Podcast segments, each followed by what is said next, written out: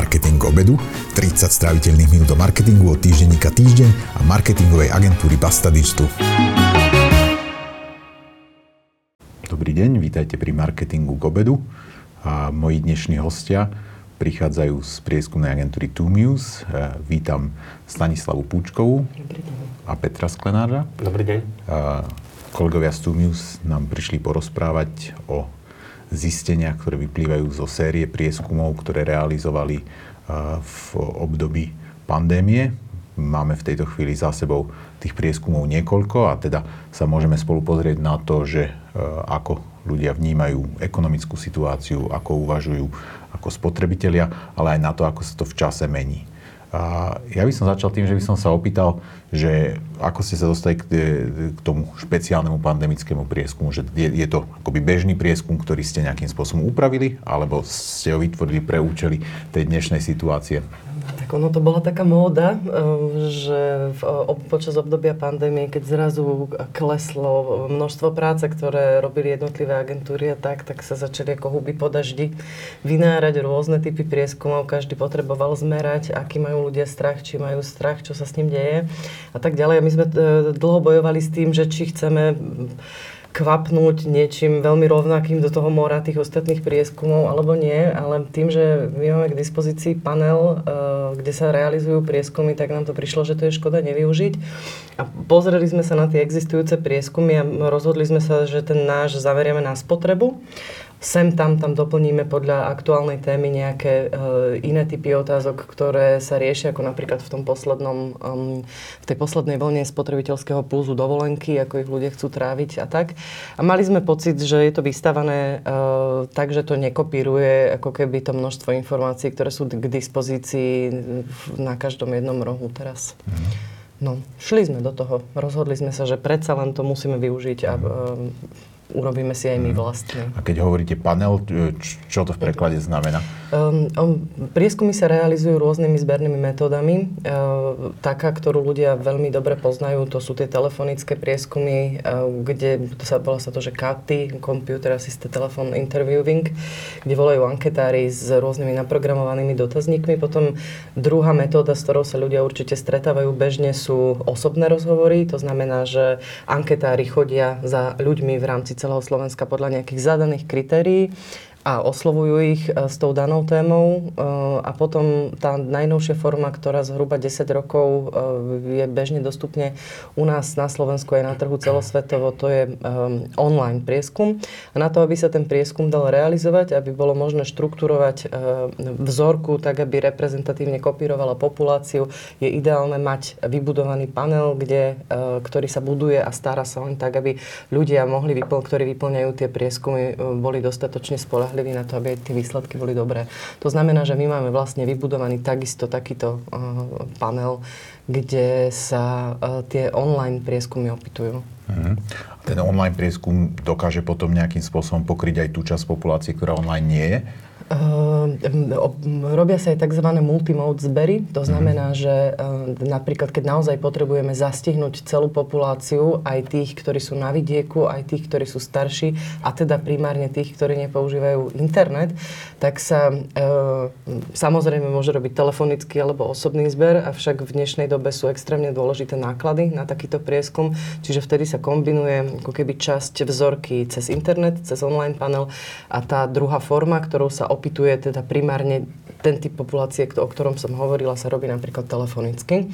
Potom sa výsledky spracovávajú spoločne. Tak. Ideme sa pozrieť trošičku na ten spotrebiteľský puls, že čo sú tie veci také z vášho pohľadu možno, že najdôležitejšie, na ktoré ste sa zameriavali v každej z tých vln? Mali sme tam vlastne sady otázok, ktoré boli identické. Povedzme napríklad, do akej miery sa ľudia obávajú koronavírusu, čo ich najviac s koronavírusom znepokojuje, kde bežne nakupujú, v akých prevádzkach a formátoch predajní, kde nakupovali počas obdobia pandémie, ako sa obmedzovali počas toho obdobia, respektíve v horizonte 3 mesiacov.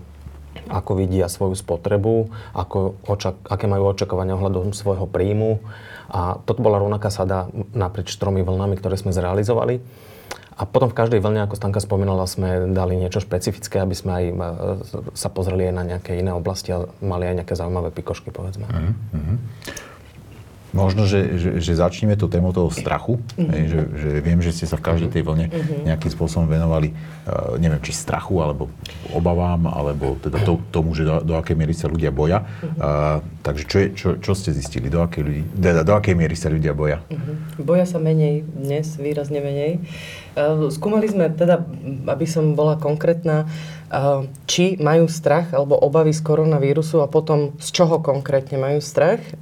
Tak čo sa týka toho samotného strachu alebo obav vo všeobecnosti, máme tam 10-bodovú škálu, dobre si pamätám, Peťo. A na tejto škále teda od 1 do 10, kde 10 znamená, že ten strach je najväčší a 1, že ten strach je najmenší, sa nám znížila priemerne tá hodnota zo 7,3 z prvého merania na teraz v poslednom meraní to bolo 4,7. To znamená, že tá hodnota na tej bodovej stupnici. Tento pokles nastal naozaj až počas uvoľnenia mnohých opatrení.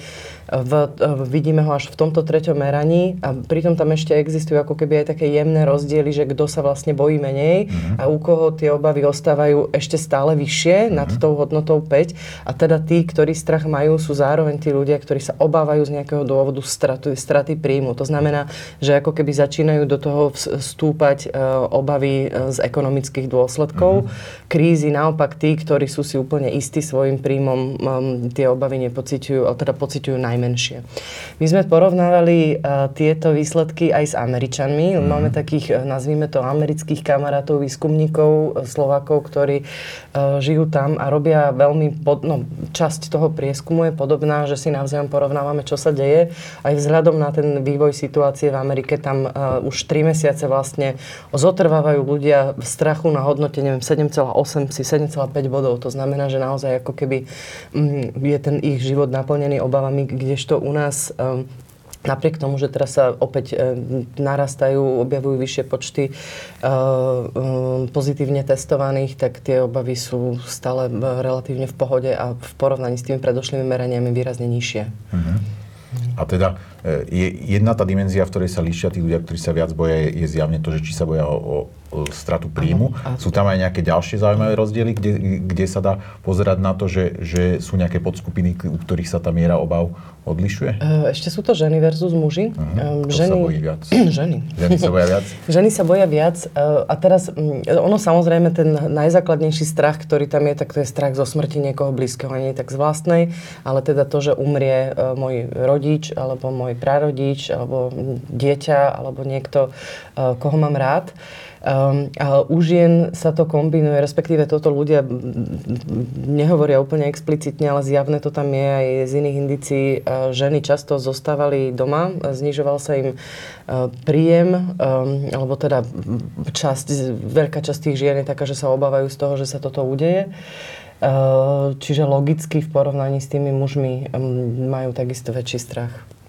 Pri tých ostatných cieľových skupinách to nie je také citeľné už. Ono aj tieto rozdiely sú na úrovni, kebyže to veľmi spriemerujeme, 0,5 boda, 1 bod. Tie rozdiely medzi ženami a mužmi. To nie sú priepastné rozdiely, iba na tej celej vzorke, alebo keď si to prerátame, je to cítiť. No. A pokiaľ ide o to, že v akej miere sa ľudia obávajú tej straty príjmov, že vieme povedať, že aká časť populácie má, povedzme, veľké obavy v tomto smere a plus aj to, ako sa to v čase menilo? V čase sa to určite menilo, lebo podobne ako ľudia sa menej začali obávať aj koronavírusu, tak s tým aj korelovala aj tá ich obava o stratu príjmu. Na začiatku, my sme merali vlastne v 3 obdobiach úplne, takmer na začiatku v marci, na vrchole pandémie, čo bolo niekedy okolo Veľkej noci a potom ku koncu by sa dalo povedať, na prelome mája a júna. A na začiatku tie obavy ľudí boli na úrovni takmer polovice populácie. Čiže ten strach o príjem, o ktorý prídu v horizonte 3 mesiacov, bol dosť vysoký, ale postupne sa mierne znížil, ale stále môžeme povedať, že ten strach je dosť vysoký, lebo približne 40% populácie stále má obavu o stratu príjmu. Pýtali ste sa ľudia aj, či už ich tá strata príjmu postihla, alebo to bola otázka smerujúca do budúcnosti na obavy? Spýtovali sme sa aj, do akej miery sa ich dotkla pri platení bežných účtov, povedzme, alebo potravín.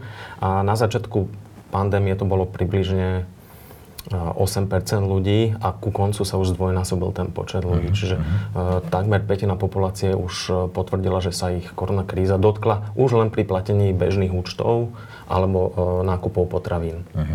Dá sa niečo povedať o tej skupine, povedzme, keď hovoríme o 16%, to je naozaj pomerne veľká skupina ľudí, že o charakteristikách vlastne tých ľudí, ktorých sa to dotklo? Tak vo veľkej miere by to mali byť ľudia, ktorí majú slabé rezervy finančné, skôr nízkopríjmové, ale hlavne by som videl aj, že je to populácia skôr, ktorá nemá nejaké dlhodobejšie rezervy. Lebo napríklad ukázalo sa to aj na tom, že my sme sa pýtali nielen na obavu o stratu príjmu, ale ako vidia aj svoje príjmy ku koncu roka. A tam takisto 39% ľudí potvrdilo, že majú veľké obavy o tom, že respektíve oni potvrdili, že ich finančná situácia na konci roka bude horšia alebo veľmi zlá. Čiže vidíme, že nemajú rezervy, z ktorých by vlastne mohli žiť v horizonte. Na tú otázku tých obav asi nadväzovali otázky o tom, že ako plánujú ľudia šetriť, alebo že akým spôsobom plánujú meniť svoje nákupné správanie. To je asi tiež niečo, čo ste sledovali naprieč tými, alebo teda v tých jednotlivých vlnách, že ste videli, že ako sa menia tie plány ľudí nakupovať menej, alebo teda nakupovať rovnako ako predtým. Je to niečo, my si to asi vieme tu aj ukázať. Ešte chvíľočku. Ono nám to vlastne nevadí. Skúste tie konkrétne oblasti. Toto sú obavy. Toto je prvé meranie a povedzme, to je tretia, ale tam tá hviezdička. To znamená, že tu ste vlastne ľuďom ponúkli, keby sa tu možnosti, alebo to boli otvorené otázky? Nie, to sú uzavreté otázky.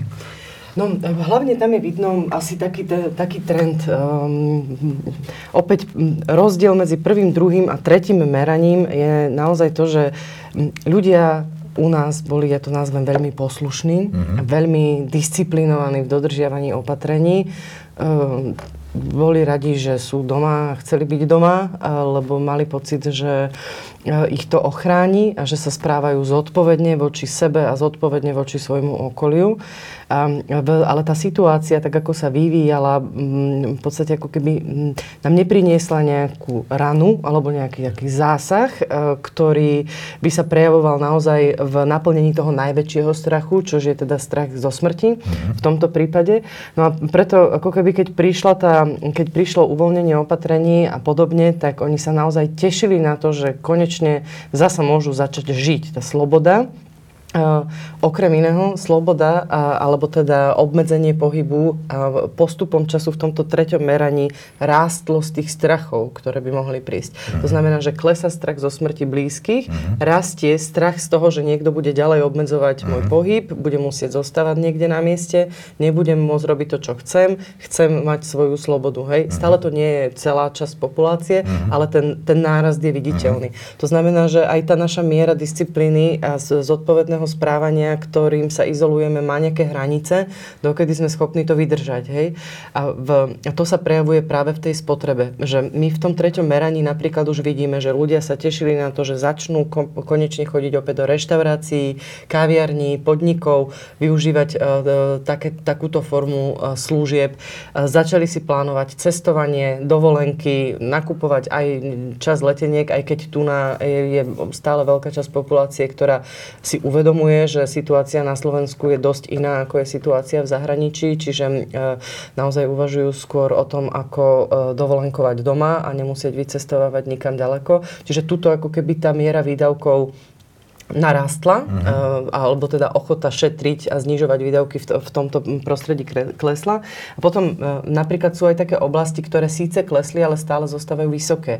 A jedno je napríklad aj tá forma, že snaha sporenie, snaha šetriť si a ďalšia je snaha starať sa o svoje zdravie a že bude mať nejaké výdavky na zdravotnú starostlivosť. Vo všetkých tých ostatných, alebo všade vidno pokles znižovania výdavkov, ale v niektorých je teda ten prepad výraznejší, v niektorých to zostáva. ostáva plus minus stále rovnaká. To znamená, že ľudia sa chystajú viac šetriť, alebo sa chystajú šetriť? Chystajú sa užívať si viac život. To znamená, že v tých prvých vlnách ste videli, že ľudia akoby sa chystajú viac šetriť a ten podiel ľudí, ktorí sa chystajú obmedziť svoje výdavky na šetrenie, klesá. Hej, že to je to, čo sa deje. To znamená, že ako sa to dá interpretovať, že povedzme, že ľudia už akoby vidia svetlo na konci tunela, alebo veria, že vidia svetlo na konci tunela a tým pádom sa až tak neboja a chcú si viac tých peňazí teraz užiť? Viacero vecí by sme mohli rozvinúť. Ja mám pocit, že dúfajú, že je to koniec a že už im nič také hrozné nehrozí a že tá druhá vlna síce asi príde, alebo to však masírujú im média uši, že existuje prvá vlna, existuje druhá vlna, to sa ľudia ľahko naučia, že majú niečo také očakávať. Čiže sa snažia užiť si tu a teraz to, čo sa dá, pokiaľ teda majú na to povahu. Potom existuje samozrejme tí ľudí, ktorí zostávajú pripravení a vedia, že ešte sa to najlepšie neudialo, lebo teraz bolo 20 chorých, čiže dnes sme na nule, život je stále zastavený, nemôžem byť úplne slobodný v tom svojom pohybe. Čiže sú tam stále tieto dve skupiny ľudí. A tá časť ľudí, ktorá, tak ako ste hovorili, že vidí svetlo na konci tunela, ako keby už vidí nejaký koniec, stále nie je dostatočne veľká. Naopak, zdá sa, že čoraz viac ľudí si uvedomuje ekonomické dopady toho, čo sa teraz deje. Možno, že ich nepociťujú ešte na vlastnej koži, ale už sú si vedomí toho, že niečo sa zmení a že možno nebudú môcť rozhadzovať tie peniaze, alebo teda nebudeme ich rozhadzovať, využívať v prospech životných radostí, alebo čohokoľvek tak, aby ako by si to predstavovali. A viem, že dlho hovorím, ale ešte jedna vec mi napadla v spojitosti s tou potrebou a s tými kategóriami. Ja som vlastne, keď som si pozerala aj tú štruktúru tých jednotlivých oblastí, ktoré tam sú, a neviem, že či som to už spomínala niekde alebo nie, ale ten nákupný košík, ktorý ľudia majú, sa dá rozdeliť do takých 4 kategórií základných. Prvé sú každodenné maličkosti, ktoré potrebujem pre svoj život. Hej, to sú jedlo, základná drogeria, základné lieky, základná kozmetika a tak ďalej. Potom je tam kategória tzv. Nutností. Kategória nutností to sú elektrina, telefón, ako keby všetky tieto služby, nájomná hypotéka a tak ďalej. A tieto dve kategórie ostávali počas vlastne celej tej krízy plus minus rovnaké, že tam moc nie je kde znižovať výdavky. Tam človek môže kúpiť si menej veci alebo nekupovať si nejaké delikatesky a miesto toho kúpiť niečo lacnejšie, ale nemôže prestať platiť, teda môže, mal teraz na to možnosti, ale to nie je tá priorita človeka prestať platiť hypotéku, hej. Ak je vo finančnej kríze, tak napríklad z tej kategórii nutnosti idú vonku poistky ako prvé a tak, ale tie veci, ktoré my zabezpečujú tu a teraz nejaký životný komforty zostávajú. To, čo sú tie dve ďalšie kategórie, ktoré sú presne tie, z ktorých sa ľudia snažia šetriť a teraz v tomto momente, keď môžu, naopak si ich začínajú zasa užívať, sú kategórie tzv. Hmotných radostí. To znamená to, čo nepotrebujem nevyhnutne pre život, ale veľmi budem mať z toho nejaký pôžitok, radosť a tam patria aj kategórie nákupu, oblečenia, rôznych takých vecí, ktoré nie sú úplne nevyhnutné, ale rád ich mám a sú fyzické. A nehmotných radostí to sú zasa veci, ktoré mi sprostredkovávajú nejaký zážitok, kontakt s blízkymi, kde sú práve kaviarne, posedenia, výlety a tak ďalej. No a tie dve prvé kategórie, keď som ja v situácii krízy, nejakého rizika, okamžite škrtám, alebo teda snažím sa dopriať si ich čo najmenej. Tie dve nižšie kategórie musím zachovať, pretože chcem nejaký životný štandard.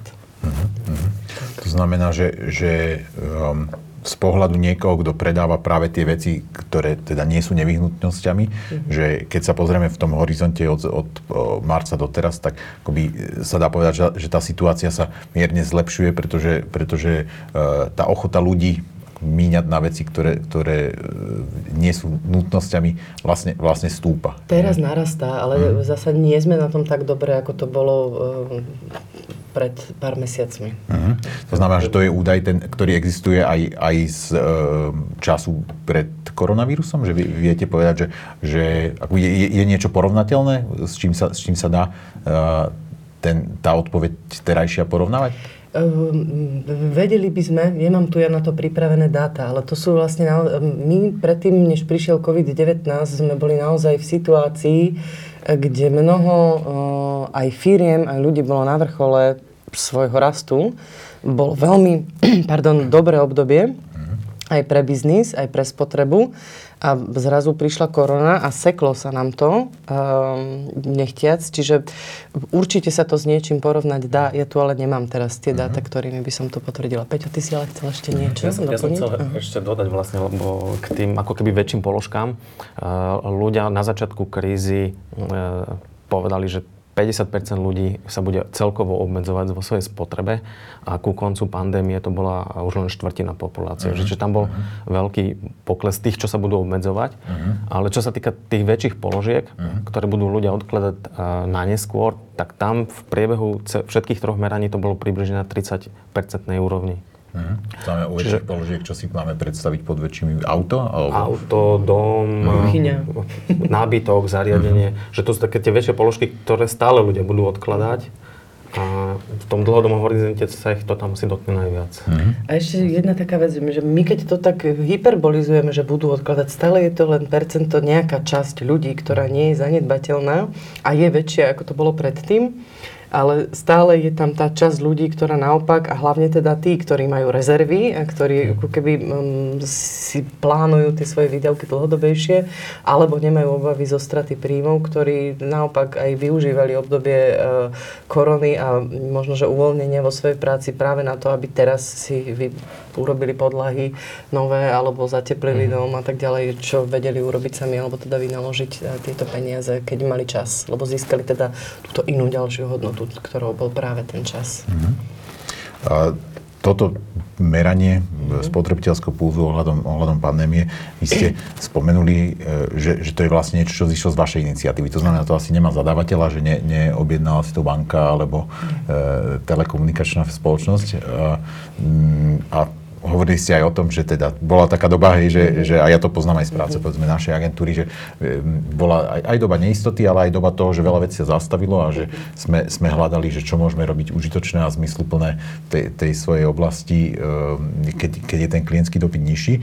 A to je to, na čo sa chcem spýtať, že či sa dá povedať niečo o tom, akým spôsobom sa zmenil ten profil tej vašej práce, že čo sú prieskumy, lebo teda asi z prieskumov pandémii nevyžijeme, ale že čo sú z tých komerčných prieskumov tie, ktoré vnímate, že sa ich teraz robí menej a či sú aj nejaké také, ktoré vnímate, že sa ich teraz robí viac? Ja mám takú, že my by sme boli veľmi šťastní, keby si objednal takýto prieskum, práve nejaký takýto zadávateľ. O to nefunguje, lebo ako som hovorila na začiatku, oni sa vynorili ako huby po daždi zrazu tieto prieskumy a agentúry ich dávali zadarmo, tieto výsledky, čiže opäť to trošku przní celý ten biznis, to, čo sa deje. A toto je určite cítiť, teda nie len v našej branži a povedala by som, že v našej branži nie až tak cíteľne, ako napríklad v oblasti eventových agentúr a podobne, kde podliezajú ľudia ceny len aby niečo robili a mali nejaký obrat, čo dobre nie je, ale teda tá situácia je taká. Alebo teda budem hovoriť za seba, lebo každý operujeme trošičku s inými klientmi a portfóliom vecí, ktoré robíme. Ale to, čo ja cítim, je to, že stále ako keby vznikajú nové nápady na biznis, ktoré chcú vedieť, či majú šancu, potenciál na trhu, lebo my sme sa neocitli v situácii, že zrazu sa nič nedá, len že časť ľudí má menej peňazí alebo spotreba nejako klesne, ale nie ani vojna, ani nič, čo by nás negatívne zasahovalo, čiže stále je čo predávať a komu predávať a stále majú ľudia množstvo nápadov. Tak ja napríklad som sa stretávala počas tohto obdobia stále so snahou ponúkať ľuďom nové možnosti, či už trávenia času alebo niečo zmysluplné, čo by si človek mohol kúpiť, za čo zaplatiť. Čiže tento typ prieskumov my stále máme. Potom stále sú na to... To sú prieskumy, kde napríklad vývoj nových produktov, odhad potenciálu. To znamená, že príde nejaký typ firmy a... Startup trebárs. Áno, a pýta sa ľudí na to, ako by reagovali na proste nejaký konkrétny produkt alebo službu? Robí sa, to je vyslovene prieskum tzv. Odhadu potenciálu, to znamená, že mám nejaký koncept produktu alebo služby, ktorá je nejako nadizajnovaná metódou, ktorá je zameraná práve na toto skúmanie odhadu potenciálu. My vieme zistiť, že ak ten produkt alebo služba s týmito parametrami vznikne, tak je pravdepodobnosť pri zachovaní distribúcie, znalosti a tak ďalej, všetkých tých marketingových vecí, vám to kúpi toľko to a toľko ľudí a vy si urobíte teda biznis model, že oplatí sa mi do toho investovať, vyvinúť to a dať to vyrábať a produkovať, lebo je tam nejaká šanca, že to bude pre mňa rentabilné, alebo to mám rovno teraz škrtnúť a vymýšľať niečo nové. Čiže toto napríklad stále existuje. A deje sa toho, vnímate, že sa toho deje viac? Že povedzme, že je nejaký väčší drive vo firmách inovovať a teda, že pretavilo sa, že viem, že to je asi ťažká otázka, že asi nerátate tie prieskumy akoby podľa druhov, že by ste mali časovú radu, ale že či povedzme v tom kvartáli pandemickom sa takýto prieskum dialo viac, než by sa zvyčajne dialo v tom období roka? Ja vnímam tento trend ani nie tak naviazaný na to obdobie pandémie, ale na posledných možno, že pár rokov alebo kvartálov. Nemám nejaké ambície si to zatiaľ nejako vysvetľovať. Skôr sa mi zdá, že je veľmi veľa šikovných ľudí, ktorí majú veľa nápadov a snažia sa ich pretaviť do tej finančnej formy. Neviem to skvantifikovať, či to je viac alebo nie. Ale zostávajú... Teda toto nekleslo, alebo že možno nekleslo tak výrazne. Je nejaká časť toho portfólia prieskumov, ktorých sa teraz robí menej? Zamestnanecké prieskumy napríklad, to napríklad boli veci, ktoré... Zamestnanecká spokojnosť? Alebo že... Spokojnosť zamestnancov, alebo tzv. Budovanie zamestnávateľskej značky. Lebo tá situácia na pracovnom trhu sa radikálne zmenila a my sme predminulý rok veľmi intenzívne pracovali s snahou pomôcť našim klientom byť takým zamestnávateľom, aby mali potenciálni zamestnanci o nich záujem a boli tam, lebo ten trh bol taký. Teraz sa to striha a... plne sa to tu verejne. Dá sa až povedať, že vnímate od tých klientov, že nepotrebujú riešiť, alebo že je to skôr dané tým, že možno, že by aj potrebovali, ale že tie priority sú iné. Sú určite iné priority. Zmenila sa charakteristika toho pracovného trhu. Ja keby som bola veľká firma, ktorá rieši employer branding, snažila by som sa takisto uchovať si tú kultúru toho pracovného prostredia a záujem na vysokej úrovni, ale určite by som teraz neinvestovala peniaze do toho, aby som zisťovala, ako si naberať nových zamestnancov a udržiavať lojalitu existujúcich, keď je zrazu prebytok tých potenciálnych zamestnancov. A také prieskumy, čo sa týkajú povedzme značky, lebo predpokladám, že aj to je asi dôležitá časť toho, čo sa robieva. Tam to funguje teraz ako? Nám zostali trackingové projekty, ktorých sa to zatiaľ nedotklo. Trackingové znamená, že dlhodobo sledujú vývoj povedzme vnímania značky alebo niečo také? Dlhodobo sledujú vnímanie značky aj svojej komunikácie, čiže investície do reklamy. Tam sa to zatiaľ nedotklo, ale sú to väčšinou veľké korporácie zatiaľ. Potom tam ešte nastalo, to Stanka možno nespomínala, že časť firiem odložila svoj zámer si zrealizovať nejaký prieskum na jeseň.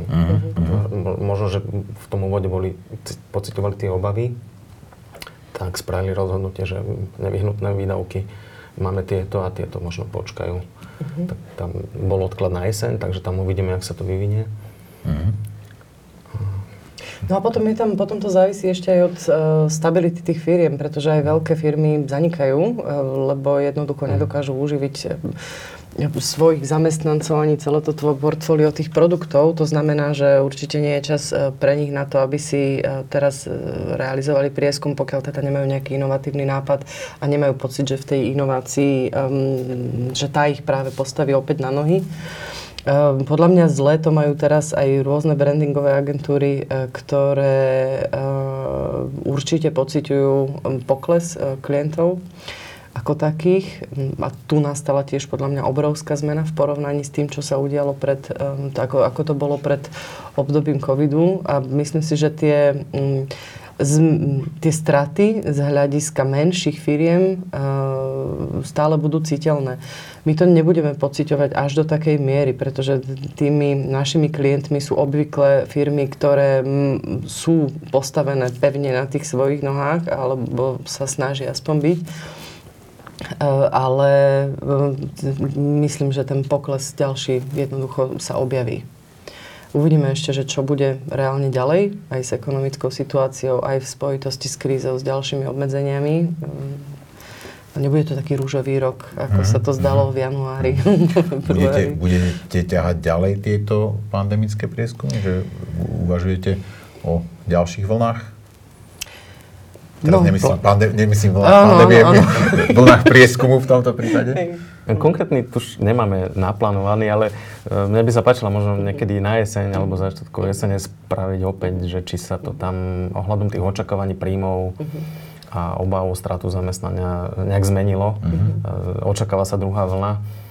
Tak... A verím, že aj tá bude veľmi ovplyvňovať to naše vnímanie, že myslím, že to všetci aj vidíme okolo seba, že teda keď ten počet prípadov denný bol veľmi nízky, tak ako odhodili sme rúška a chodili sme na kávu a myslím si, že to sa asi dá, teda môže zmeniť ľahko, hej, že ako vy asi máte navnímané tie nálady dlhodobo, že ako rýchlo sa dokážu meniť v takýchto veciach tie nálady?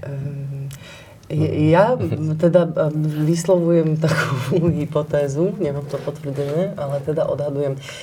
To, čo vnímam zo správania tých ľudí, alebo to, čo vidím aj z tých dát, teraz keď som hovorila o tých konkrétnych strachoch a oblastiach, tak zmena, ktorá nastane, je, že ľudia pri nejakom návrate druhej vlny a nových obmedzení nenaskočia v žiadnom prípade tak rýchlo a disciplinovane na obmedzenie, na nové obmedzenie svojej vlastnej slobody. Stále to bude velikánska časť ľudí u nás, ktorá bude disciplinovane a zodpovedne dodržiavať nariadenia, ale tá skupina, ktorá naopak pôjde svojou cestou a svojim rozumom jednoznačne v porovnaní s tou prvou vlnou narastie. To znamená, že sa môžeme obávať aj to, že ako reálne tá spoločnosť vlastne zvládne, že ak naozaj izolácia a funguje tak, akože bude ťažšie vlastne ju nejakým spôsobom vynúcovať, že to je to, čo hovoríte. Ja by som nepoužila slovo obávať sa, lebo myslím si, že u nás k takej rebelii nedojde, ale zmeny tam budú. Ťažko povedať, že či to je úplne nejaké riziko, ktorého sa treba úplne báť, alebo tá miera uchovania aj nejakej dôvery vo vlastné presvedčenie, rozum je na mieste.